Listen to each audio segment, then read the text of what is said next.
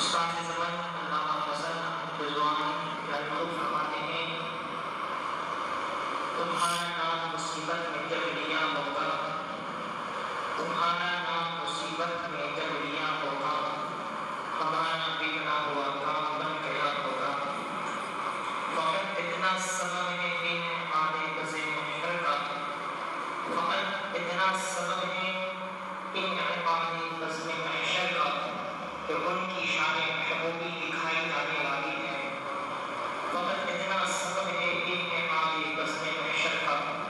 کہ کی شان محبوبی دکھائی جانے والی ہے واضح سامعین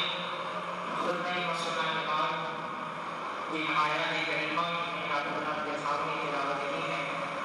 اس پر روشنی نام کے صدر لالی کرم سبھی حضرات لے کر تصور کی دنیا میں اپنے کو بنی حاصل پا کر جہاں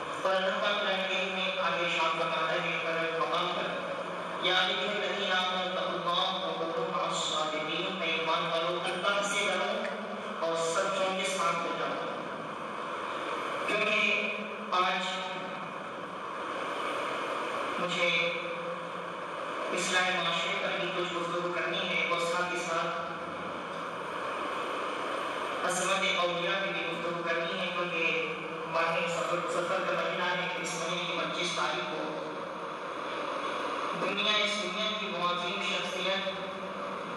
اسے پوری دنیا بالا حضرت عظیم البرکت مجھے اپنے دین و ملت کے نام سے جان کے وہ جانتی ہے جو ہم سے بات کر رہے ہیں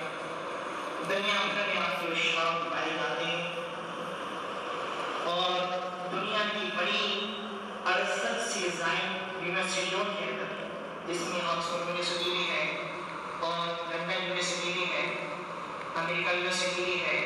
اور یونیورسٹی ہے۔ ایسی بڑی بڑی یونیورسٹیوں میں اعلیٰ حضرت کے علم پر ریسرچ ہو رہا ہے۔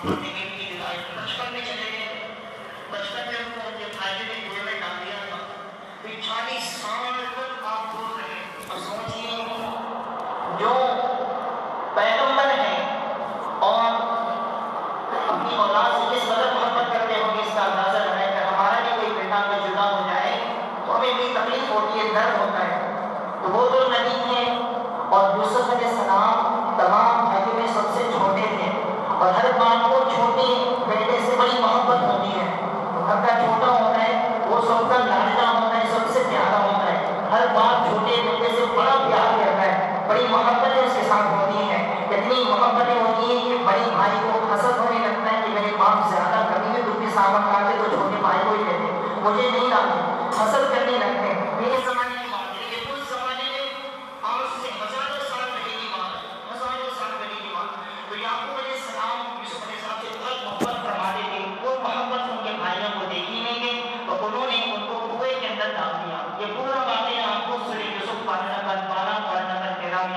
بیان کی آپ اس کی تفصیل پڑھ سکتے ہیں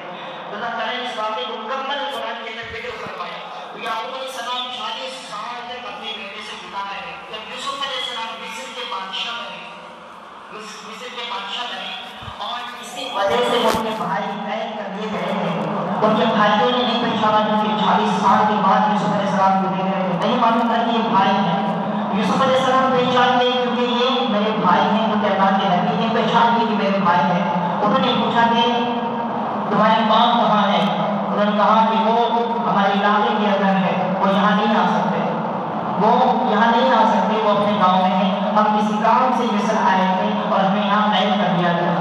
تو یوسف علیہ السلام نے جب تک تمہارے مالک نہیں آئیں گے تمہیں حاضر نہیں چھوڑا جائے گا۔ تو انہوں نے کہا کہ وہ نابینا ہے، وہ نہیں آ سکتے۔ وہ اپنے بیٹے کی یاد پہ روتے روتے ان کی آنکھ کی بینائی چلی گئی اتنا سننا تھا یوسف علیہ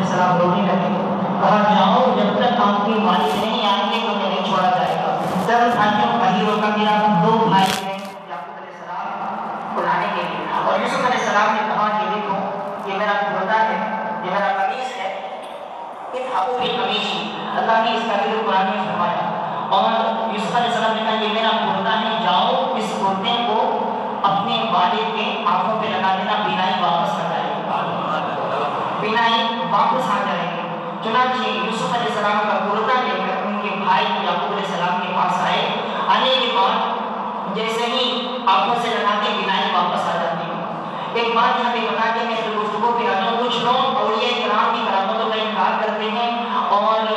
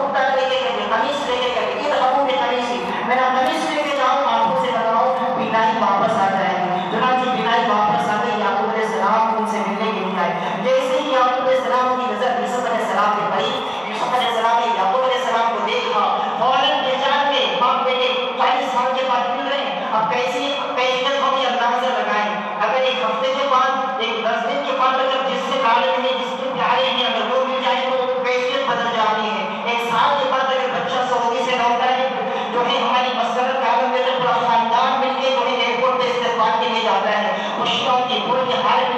ایسی کیفیت ہوتی ہے ذرا سوچیے چالیس سال کے بعد مل رہے ہیں حضرت یعقوب علیہ السلام یوسف علیہ السلام سے کیسی کیفیت علی اندازہ پھر اس کے بعد جیسے ہی یعقوب علیہ السلام یوسف علیہ السلام نے دیکھا یوسف علیہ السلام کب سے نیچے اتر آئے اور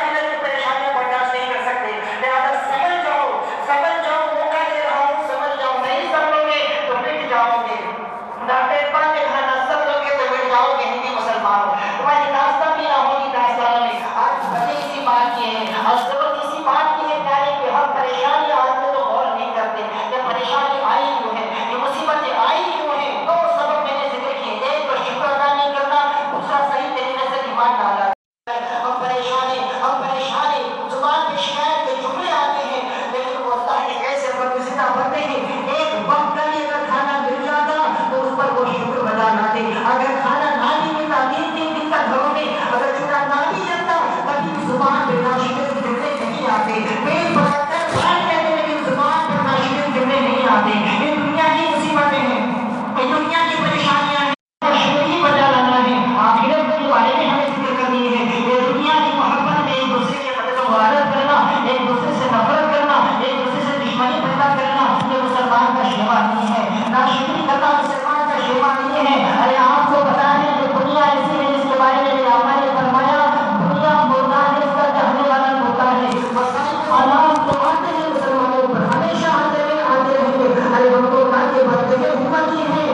حضرت امام راسخ علیہ اپنی کتاب